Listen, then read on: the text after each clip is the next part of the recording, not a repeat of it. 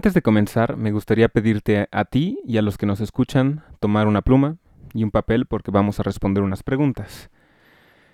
En estas preguntas puedes responder una de cinco opciones. Puedes responder con el número 0, que significa gratis, el número 1, que significa 100 pesos, el número 2 significa 10 mil pesos, el número 3 significa un millón de pesos, o el número 4 por ninguna cantidad. Entonces, les voy a preguntar una serie de preguntas en donde eh, cuánto dinero tendría que pagarte para hacer algo. Y tú puedes decirme, ah, eso lo haría gratis, o eso lo haría por 100 pesos, o uff, eso me tendrías que pagar 10 mil pesos para hacer esto, ¿no? O podrías decirme, no, yo no aceptaría ninguna cantidad de dinero para hacer eso. Vamos a asumir que, que todo lo que estamos haciendo es en secreto, nadie se va a enterar, y vamos a asumir que no hay consecuencias legales ni consecuencias sociales o no hay ningún daño ni para ti ni para nadie más en todos estos eh, escenarios hipotéticos, ¿no? Entonces son un total de 10 preguntas. Vamos a comenzar. La pregunta 1 es, ¿cuánto tendría que pagarte para ponerte a ti mismo una jeringa en tu brazo derecho? Bueno, ponerme una jeringa, 100 pesos. 100 pesos. Con 100 pesos puedo ponerte una jeringa. O sea, la aguja, pues. pregunta número 2. ¿Cuánto dinero tendría que pagarte para que tú aceptaras una televisión de plasma nueva que un amigo tuyo quiere darte, pero tú sabes que ese amigo tuyo obtuvo esa tele porque una compañía, la compañía que fabricó la televisión, envió la televisión por accidente a su casa y de a gratis, es decir, él la consiguió de a gratis. ¿Cuánto tendría yo que pagarte para que tú aceptaras esa televisión? Cero. Cero, o sea, la aceptarías de gratis. Vamos a ver. Pregunta número 3. ¿Cuánto tendría que pagarte para que tú dijeras algo negativo sobre tu país, lo cual tú consideras ser cierto, pero es negativo, mientras vas a un programa de radio aquí en tu país? Yo creo que lo haría gratis. Pregunta número 4. ¿Cuánto tendría que pagarte para que le des una cachetada a un amigo tuyo en la cara? Con su permiso, por supuesto, como parte de una comedia. Probablemente 100 pesos. Pregunta 5. ¿Cuánto tendría que pagarte para que tú atendieras o fueras a una, a una obra de teatro en donde un montón de niños de preparatoria actúan como tontos por 30 minutos y esta actuación incluye eh, no poder resolver problemas simples como 2 más 2 o caerse repetidamente en el escenario tropezándose, etc. Tal vez 100 pesos. Vale. Empezamos con la segunda, eh, el segundo grupo de preguntas. Pregunta número uno. ¿Cuánto tendría que pagarte para que tú le pusieras una jeringa a un niño desconocido en la calle? 10 mil pesos. 10 mil pesos. Pregunta número dos. ¿Cuánto tendría que pagarte para que tú aceptaras una televisión de plasma nueva que un amigo tuyo quiere darte, y pero tú sabes que ese amigo tuyo la compró de un ladrón, y este ladrón se la robó a una familia rica de tu ciudad? Probablemente gratis. Pregunta 3. ¿Cuánto tendría que pagarte para que tú dijeras algo malo, algo negativo de tu país, lo cual tú consideras ser cierto, mientras estás en un programa de radio, pero en un país ajeno, en, en otro país? Creo que también lo diría gratis. Pregunta número cuatro. Ah, ¿Cuánto tendría que pagarte para que le dieras una cachetada a tu papá en la cara, con su permiso, como parte de una comedia? 100 pesos. 100 pesos. Pregunta número 5. ¿Cuánto tendría que pagarte para que tú fueras a una obra de teatro en donde niños de preparatoria actúan como animales por 30 minutos, lo cual incluye arrastrarse por el escenario mientras están desnudos y gritando como chimpancés? ¿Media hora dijiste? Sí. 100 pesos. Bueno, pues bienvenidos al podcast. Esta vez vamos a hablar sobre los cinco sentidos de la moralidad. Anteriormente habíamos hablado sobre el disgusto, que tiene que ver con uno de estos cinco. Vamos a resumirlos y cada una de estas preguntas tiene que ver con uno de esos sentidos. Bienvenidos.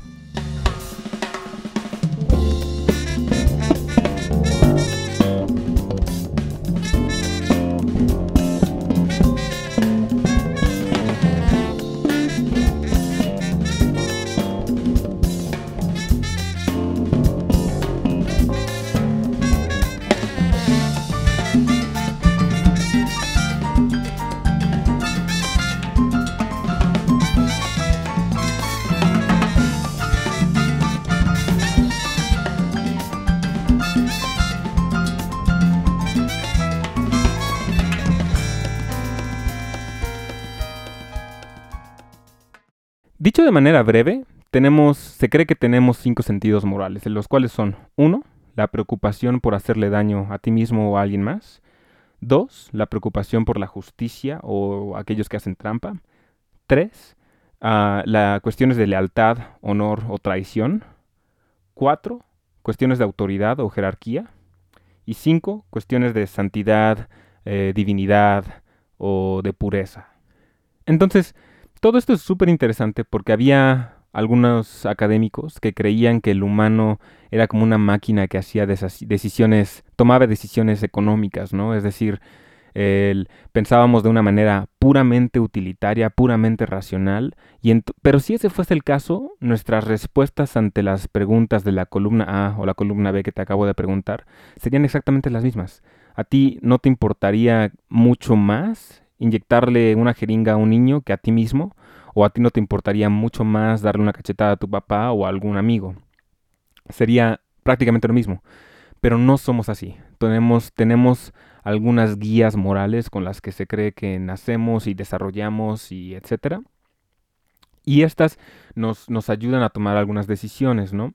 Por ejemplo, se cree que la primera, la de el, por qué un niño nos importa tanto, tiene que ver con, con cómo, nos, cómo, cómo evolucionamos eh, de manera darwinista en el mundo. Entonces, por ejemplo, quizás tú recordarás que se dice que tienes eh, lágrimas de cocodrilo o, corazón de reptil, porque lo que se ve en los reptiles es que ponen muchos huevos o ponen, eh, tienen muchos bebés, eh, pero no los cuidan demasiado, no les ponen demasiada atención, porque por eso ponen tantos, ¿no? Algunos van a sobrevivir, otros no, pero ya pusieron suficientes. Pero lo que se ha visto con los mamíferos es que ponen muchos menos bebés, muchos menos, una, una cría, una cría mucho menor, pero les dan mucha más atención. En el caso de los humanos, cuando, cuando, cuando estamos naciendo, cuando estamos a punto de nacer, nuestro cerebro es tan grande comparado con el tamaño de nuestro cuerpo que la mamá no, ni siquiera puede hacerlo sola, ¿no? Necesita muchas veces ayuda de otros durante el parto, incluso antes del parto y después del parto, eh, en la crianza del bebé, porque nosotros, a diferencia de otros animales, nacemos incluso sin poder eh, caminar. Entonces, para fines eh, pedagógicos, llamémoslo, ¿tú podrías ilustrar una, alguna vez que tú hayas visto que alguien estaba recibiendo algún daño, a lo mejor un niño, y, y, haya provocado una emoción fuerte en ti? Sí, yo creo que esa es una de las, de las principales eh, razones por las cuales nosotros establecemos ciertas reglas morales, ¿no? Es precisamente como esta, eh, estas neuronas espejo, ¿no? Que nos hacen sentir lo que la otra persona podría estar sintiendo.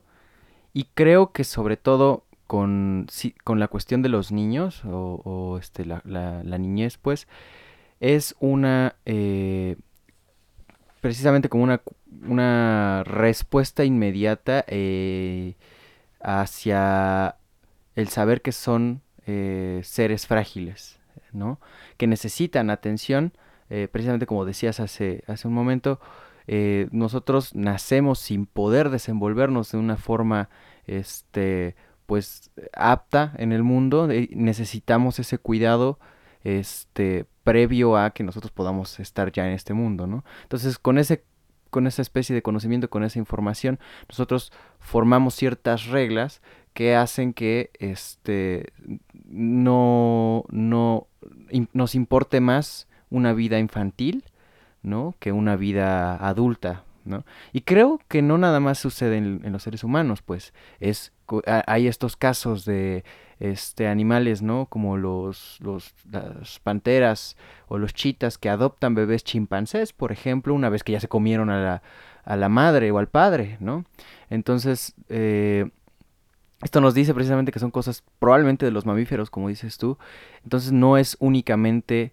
Eh, no, no, es un comportamiento únicamente humano, sino es un comportamiento que viene más de, de fondo, es decir, viene de, este, de un pensamiento más primitivo, si quieres, o más básico, esencial, eh, que creo y creo que viene precisamente de esta valoración eh, de la niñez por la fragilidad.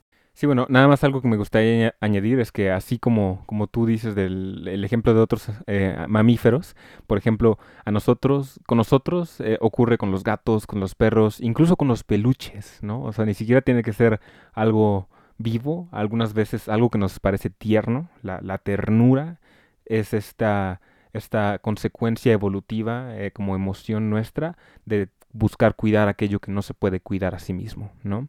Y tiene que ver con que así fue a lo mejor como nosotros pudimos sobrevivir, ¿no? Las personas que se preocuparon en el, en el pasado por, por aquellos frágiles terminaron como reproduciendo este gen de preocuparse por los demás y de ahí viene pues especialmente los frágiles o, o, bonitos, tiernos, eh, que ahora todos nosotros o muchos de nosotros experimentamos, ¿no? Claro, y algo que es interesante también es que es eh, irracional. No es algo que, nosotros como lleguemos a ese razonamiento de forma este, lógica, ¿no? Porque lo más lógico es decir, bueno, pues si es algo frágil, eh, no, tiene pocas probabilidades de, de, vivir en este mundo, por lo tanto, pues no deberíamos darle chance, ¿no? Pero no es así, ¿no? Este, o sea, nosotros automáticamente respondemos este, para, para ayudar, para de mantener la vida de un infante, este, no importando de, su situación, ¿no?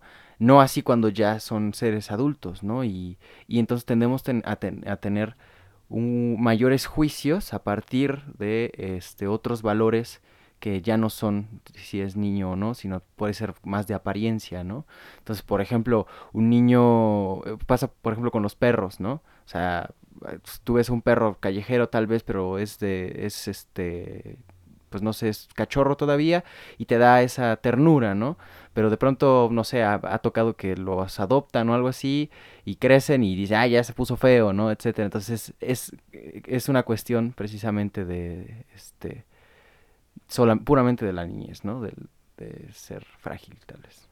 Y esto probablemente, este, genere que, que a veces no se eh, ayude también a cierta, de cierta forma al individuo o incluso al grupo, ¿no? Pues es el caso de los pugs, que nuestra propia búsqueda de esta fragilidad o mantener la vida de, o buscar estas este, características ¿no? que sabemos que nos gustan y de cierta forma generan nosotros una respuesta irracional han hecho que ciertos, ciertas especies ya no sean capaces de mantenerse vivas sin la ayuda de otro ser humano, ¿no? Sí, definitivamente. Ah, el segundo sentido moral es el de la justicia o el de los que hacen trampa, que es lo contrario, ¿no? O sea, los justos y los tramposos. y es súper interesante porque parece ser que nosotros nacemos con una predisposición a lo que le llaman el tit for, tit for tat o ojo por ojo, ¿no? Que es Nacemos con una predisposición a cooperar la primera vez que interactuamos con alguien, ser amigables, pero a partir de la segunda interacción respondemos como nos respondieron, ¿no? Entonces, si alguien nos hizo daño o alguien más, entonces nosotros hacemos daño, aunque la primera vez cooperamos. Es interesante porque, eh, por lo general, las personas no son siempre cooperativas. o sea, si alguien coopera y la otra persona no coopera, entonces es raro que la persona siga cooperando y cooperando y cooperando.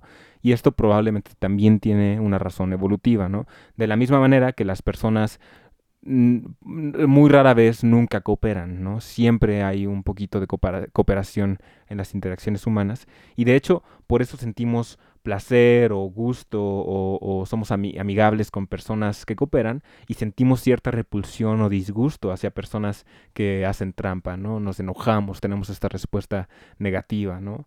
Eh, incluso desde cosas como juegos con los niños, cuando estamos jugando cartas, tazos o cualquier otra o cualquier otro videojuego, ¿no? Al que hace trampa nos genera una, una reacción de disgusto y de enojo, ¿no?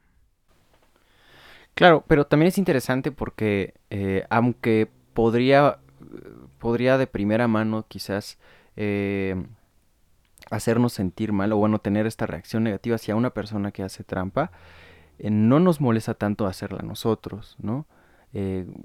es, o sea, hay el caso de muchos niños que están jugando precisamente tazos o algo así, ¿no? Y, y, hacen trampa y lo siguen haciendo a pesar de que saben que está mal. Entonces la pregunta es ¿por qué? ¿No? ¿Cuál es la cuestión ahí eh, que, que, no permite ¿no? Que, que, se establezcan o que se sigan las reglas de los juegos?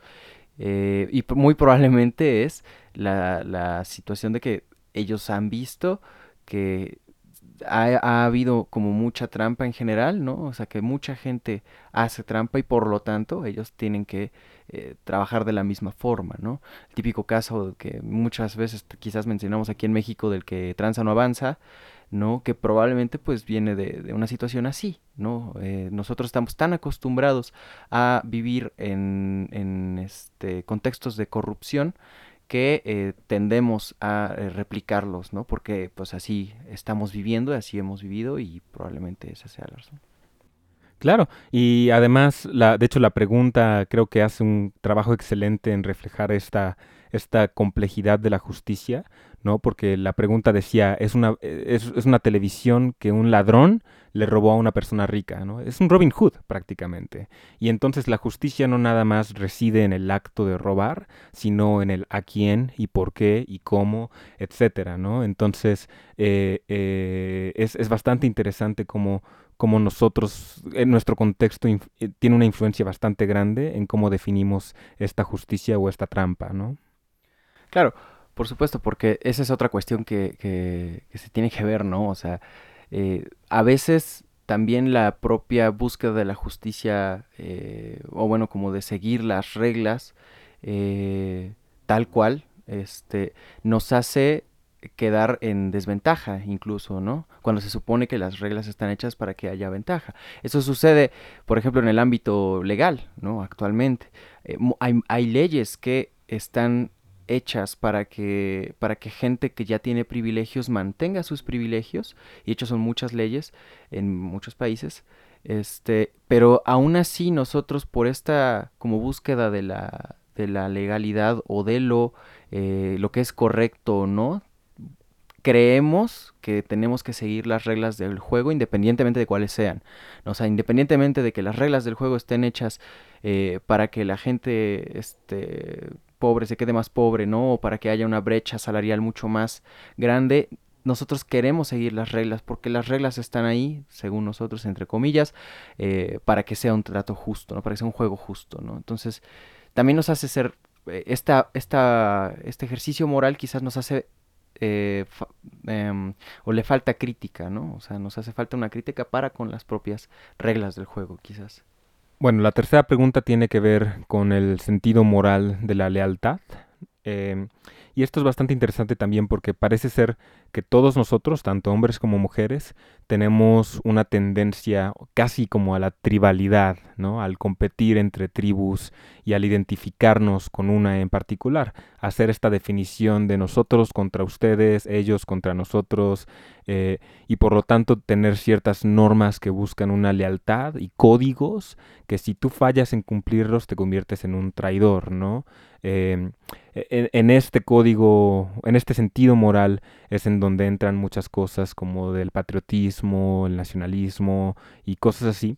Y es, bastante interesante porque al parecer los hombres en general tienden a crear estructuras sociales que son eh, de grupos y en, y en estos grupos disfrutan de hacer cosas como la competencia o, disfrutan de la victoria a grado tal que muchas veces se busca un trofeo, ¿no? De hecho, hay algunas personas que argumentan que los deportes hoy en día han sido este reemplazo de lo que antes eran pues algunas mini guerras o conflictos, ¿no? Y el trofeo eh, de la copa de oro, de plata, etcétera, reemplaza la cabeza, el cráneo o el brazo de los, de los vencidos, ¿no? Y en el caso de las mujeres, parece ser, se argumenta, que esta, este sentido de lealtad, lealtad tiende a ser más entre, entre la mujer y una compañera, ¿no? No, no tanto de grupo, sino más en, en pareja. Y también es bastante interesante porque no es algo exclusivo para los humanos, sino que este, este tipo de, sentido moral hacia la lealtad o pertenencia de un grupo y, esta jerarquía y las tribus y hasta incluso la guerra, ¿no? Se, puede ver en nuestros, en nuestros vecinos genéticos, los chimpancés, ah, que, se comportan en maneras bastante similares a nosotros en este aspecto. Es muy interesante esto que, mencionas. Eh, o sea, es y de la misma forma se comportan los chimpancés, incluso en la cuestión de, género, por ejemplo. O sea, los, chimpancés machos eh, tienden a ser más grupales y las chimpancés tienden a ser más como en parejas de, de, chimpancés hembras. Me parece que sí, no estoy seguro, podríamos revisarlo, pero creo que sí. Lo que sí te puedo decir es que los chimpancés, cuando llamémoslo hacen la guerra entre tribus, tienden a ser, eh, eh, bueno, machos los que hacen la guerra y además, una vez que ganaron, los que ganan se quedan con el territorio y con las hembras de la tribu vencida. Claro, ahora es interesante también eh, aquí encuentro no entre el punto anterior y este punto una especie de, de este incongruencia, ¿no? Bueno, puede chocar, pues, porque por un lado, este, bueno, y esto lo vemos en los deportes, por un lado tienes eh, el, como el punto moral de tener que seguir las reglas, y por otro lado tienes el, el punto en el que tienes que hacer que tu equipo o tu grupo social gane, ¿no? Entonces esto puede hacer que choquen estos dos, estos dos sentidos y, y, por ejemplo, pues lo vemos en, en el caso de los deportes en los que hay grupos o la, la afición de cierto este grupo, ¿no? Digamos de, no sé, el Necaxa o de etcétera, este buscan ganar a partir de la violencia o a partir de trampas, ¿no? Entonces están eh, ¿cómo decirlo? Eh, están tapando el sentido de, el sentido moral de la justicia y le están dando más valor al sentido de el grupo, ¿no? La pertenencia de grupo. Entonces es interesante cómo, a pesar de que ambos son formas de buscar eh, una buena interacción social, se, se dependiendo de, las diferentes cuestiones, pues tú le das más valor a una que otra, ¿no? Lo mismo, por ejemplo, en el caso anterior, pues sucedía con por qué permites que se robe esa televisión, ¿no? O sea, por qué es permitido que este se rompan las reglas de ciertos juegos. Sí, bueno, una última cosa que me gustaría decir sobre, sobre este tercer sentido moral es que tanto, tan fuerte es en o tan fuerte ha sido en nuestras, en nuestras sociedades que algunas personas dicen que se puede ver de manera explícita en la religión, ¿no? Hay, hay algunos eh, pasajes del Corán o incluso en la Biblia o, en, en, este, el, infierno de Dante, en donde uno de los peores castigos que se le da es aquellos que traicionaron a su grupo, ¿no? Eh, entonces es incluso peor que la lujuria o la glotonería o las mentiras, etcétera, ¿no? Entonces sí es, sí es bastante interesante. Bueno, el cuarto sentido moral es el de la autoridad y estas estructuras de jerarquía. Y es bastante interesante porque también en un podcast anterior eh, lo, platicamos un poquito. El sentido moral de la autoridad es tan fuerte en la humanidad que de hecho algunos, algunas culturas, algunas sociedades lo han puesto en sus lenguajes. ¿no? Para poder hablar tienes que reconocer estas jerarquías de autoridad entre, entre personas, ¿no? entre diferentes individuos. la parte buena o positiva de tener esta autoridad es que también eh, se ha visto en humanos y en animales que cuando se reconoce a un individuo como de mayor autoridad, se le da también la capacidad de resolver conflictos. Entonces en chimpancés una vez más y nosotros, ah, generalmente cuando tenemos a esta persona designada para resolver conflictos, es más fácil llegar a una resolución que cuando no existe una jerarquía ¿no? entre, entre las partes en conflicto. Claro, definitivamente es importante tener jerarquías, creo yo, eh, pero las jerarquías también tienen que ser eh, con alguna razón, con sentido, ¿no? ¿Por qué es que una persona tiene este puesto de autoridad? ¿Qué eh, precisamente qué, qué es lo que implica que tenga esta autoridad? ¿Qué derechos le da? ¿Qué obligaciones tiene, ¿no? Un ejemplo es el presidente, pues, ¿no? tenemos a alguien que precisamente una de las mayores responsabilidades que tiene es resolver problemas y eh, evitar conflictos, ¿no? Entonces, pero esto no, significa que sea un ente omnipotente, ¿no? Que sea alguien superior eh, en, cuestión como de, como, como una persona superior o, como un, una, ¿cómo decirlo? Como un ser más una persona que puede evitar las reglas, ¿no? Claro. Que puede pasarlas, por ejemplo, o, rehacerlas. Por supuesto. Y el problema es que así se ve, ¿no? Y es que esto es, está tan inmerso en nuestra humanidad. O sea, nosotros, en el momento en el que encontramos una autoridad mayor, tendemos a pensar que tiene derecho a romper ciertas reglas. Y esto pasa incluso en los ámbitos familiares, ¿no? El típico caso de la mamá que te dice, este, pues, porque soy tu madre, ¿no? Entonces, precisamente lo que está diciendo es yo tengo derecho a, romper las reglas, ¿no? yo tengo derecho a quitarte a ti derechos que se supone que tienes, porque soy una autoridad.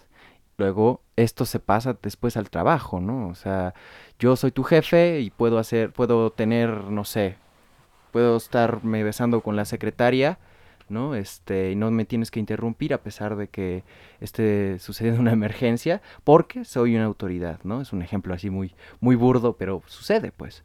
Entonces, ¿qué es lo que le damos a esa autoridad, ¿no? ¿Qué derechos le damos a esa autoridad? ¿Y cómo ejercemos nosotros las obligaciones o cómo pedimos que ejerzan las obligaciones que tienen?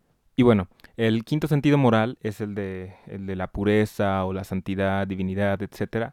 Creemos que los temas que van a escuchar a continuación pueden ser, eh, pueden resultar quizás ofensivos o pueden resultar como sensibles para ciertas personas, entonces se recomienda discreción. Bueno, entonces, respecto a este tema, hubo un caso muy famoso, se llama, eh, fue en el 2001 y la persona involucrada principalmente se llama Armin Mayweis, no sé cómo se pronuncia, pero es un alemán. Y esta persona publicó en un periódico que se buscaba a un candidato entre 21 y 30 años de edad para ser masacrado, literalmente cortarlo en pedacitos y después comérselo. Entonces muchas personas creyeron que a lo mejor esto era una broma, etcétera, y le siguieron el juego, ¿no? Entonces le respondieron, no, a mí me interesa, este, yo quiero ser eh, partido en pedacitos y que me coman, etcétera, ¿no? Pero cuando se dieron cuenta que él no estaba bromeando, en realidad aún así hubo eh, una persona que dijo yo, yo sí quiero que, yo soy, yo soy voluntario para esto, ¿no?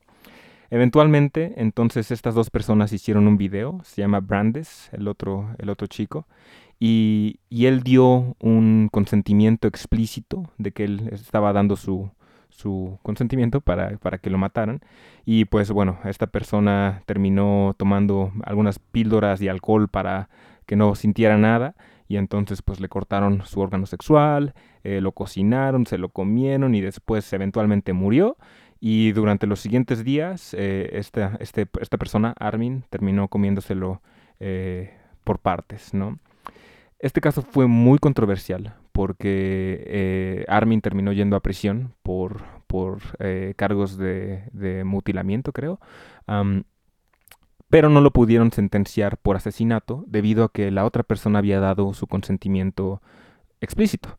Entonces, a pesar de que eran dos adultos que dieron su consentimiento explícito, a muchos de nosotros nos parecería, nos parecería que, que esto estuvo mal, que hay algo malo en la interacción de estas dos personas, tanto así que quizás si tú vivieras en el mismo vecindario que Armin y de pronto Armin regresa al vecindario, tal vez te sentirías muy incómodo con su presencia, ¿no? O por ejemplo, si la casa en donde esto ocurrió estuviera en venta y te tienen que decir lo que pasó antes de vendértela, tal vez tú no la comprarías con solo saber lo que ocurrió en esa casa.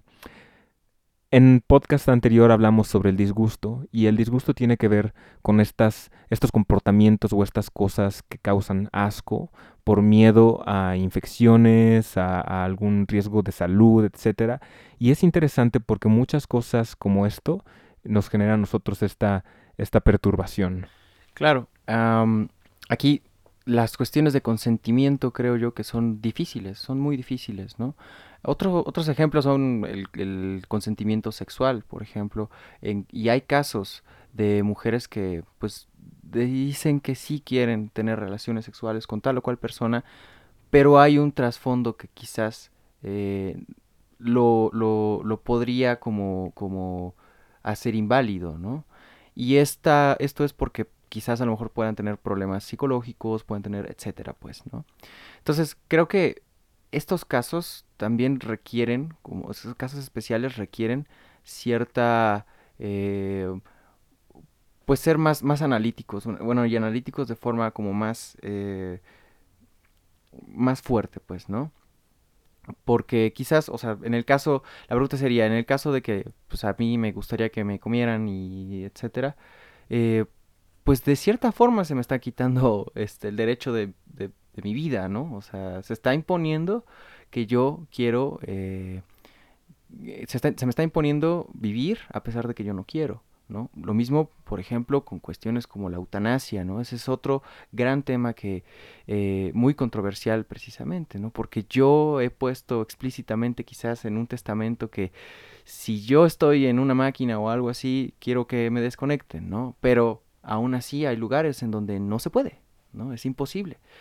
Entonces, y, es, y, creo que aquí llegamos a un, a un punto en el que es necesario decir que muchas de nuestras reglas morales, ¿no? bueno, más bien muchas de nuestras leyes incluso, están basadas en leyes morales. Y estas leyes morales vienen eh, de cuestiones que quizás ya no son vigentes en la actualidad.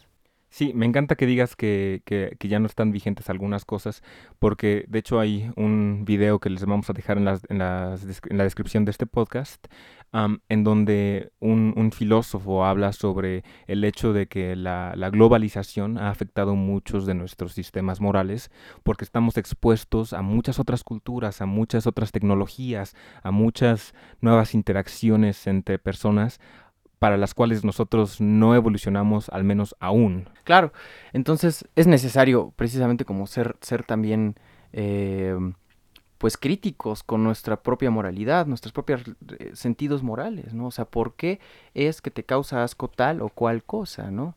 ¿Qué tanto estás invalidando los derechos de otras personas por, una, eh, por un sentido moral eh, que ya no es vigente en la, actualidad, ¿no? Y sucede con muchísimas cosas. O sea, hablemos de machismo, hablemos del aborto, hablemos de, eh, no sé, etcétera, pues. Claro. Y el, el, tema de la pureza no nada más tiene que ver con el, con el comportamiento, sino también, por ejemplo, con lo que comemos, ¿no? Hablando de vegetarianos y no vegetarianos, etcétera. Pero hay un concepto bastante interesante que se llama el dilema del omnívoro. ¿No? Y el dilema del omnívoro tiene que ver con que muchos animales, como los koalas u otros, eh, nacen sabiendo qué comer, ¿no? Ellos nacen y ya saben qué es lo que tienen que comer porque su sistema, a lo mejor eh, eh, sensorial, su sistema del olfato o algo, les indica qué se puede comer y qué no, luego, luego. Pero a los humanos, a las ratas, a las cucarachas que somos omnívoros, nos es más difícil. Tenemos, tenemos la ventaja de la flexibilidad de que podemos comer muchas cosas, pero tenemos la desventaja de que muchas de esas cosas pueden ser tóxicas o nos pueden infectar, entonces tenemos que aprender con la experiencia, tenemos que probar, errar y aprender. Y ese es el dilema del omnívoro. La cosa es que tenemos una neofilia, que es nos sentimos atraídos a, a, probar nuevas cosas, y tenemos una neofobia, el miedo de probar algo nuevo que nos puede infectar, ¿no? Y eso es interesante que lo traigas a colación, ¿no? Porque precisamente eh, pues se dice que parte de la situación actual con el coronavirus no vino del comercio chino de murciélago, ¿no? Eh, y en alguna ocasión estaba hablando con, con, un amigo que es doctor y él me comentaba que pues no hay forma como de evitar esto realmente, ¿no? O sea, eh, porque desconocemos precisamente como los virus que, que vienen de las demás especies, el problema está en que pues si estamos probando y probando nuevas cosas, lo más probable es que eh, llegue a nosotros nuevas infecciones, nuevas epidemias, ¿no?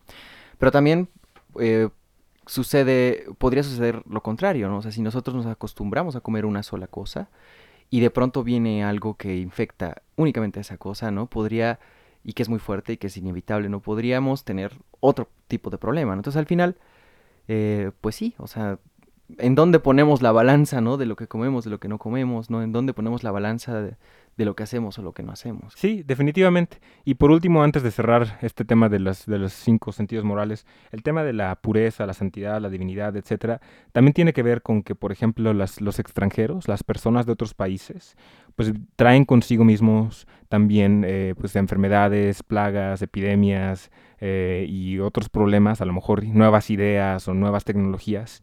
Y por eso hay una analogía de este dilema del omnívoro, que en donde también tenemos una xenofobia y una xenofilia, ¿no?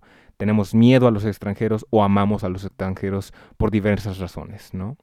Y pues bueno, básicamente eso es todo por el día de hoy, pero antes de cerrar me gustaría decir que eh, la intención de este podcast, eh, si a veces mencionamos temas que son sensibles, no es eh, causar ningún morbo ni, ni nada por el estilo, sino más bien reflexionar sobre algunos de los casos en donde es evidente que a veces es un poco exagerado, pero es evidente en dónde puede tener efecto cuando llegamos a un extremo con nuestros sentidos morales, ¿no?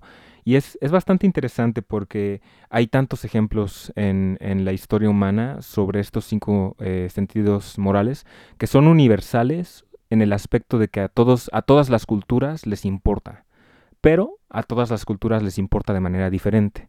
Eh, eh, incluso dentro de un mismo país, me, me, gusta mucho el ejemplo de Estados Unidos, demócratas y republicanos, que son liberales y conservadores, tienden a, tener diferencias de opinión muy fuertes respecto a todas y cada una de estas eh, percepciones de moralidad, ¿no? Eh, en el caso de México, pues también sería interesante reflexionar y platicar un poco más sobre en dónde caen eh, cada una de estas situaciones. Pero bueno, espero que les haya gustado. vamos a dejarles, igual que siempre, referencias ah, en la descripción del podcast y pues muchas gracias por escucharnos.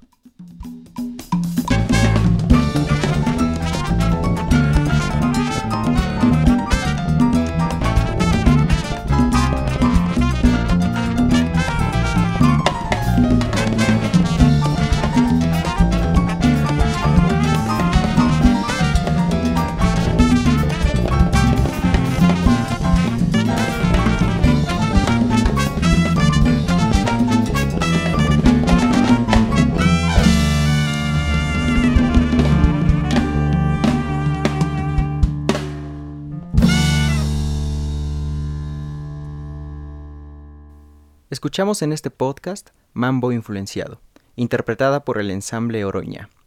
Pueden escuchar más de su trabajo en redes como Facebook y YouTube al buscarlo como Ensamble Oroña. A los miembros del ensamble agradecemos mucho que nos hayan prestado su música para este ñaque. Este podcast se realizó de manera independiente. Si deseas apoyar este proyecto, puedes hacerlo con una donación de PayPal a la cuenta fernando.castroer2 gmail.com.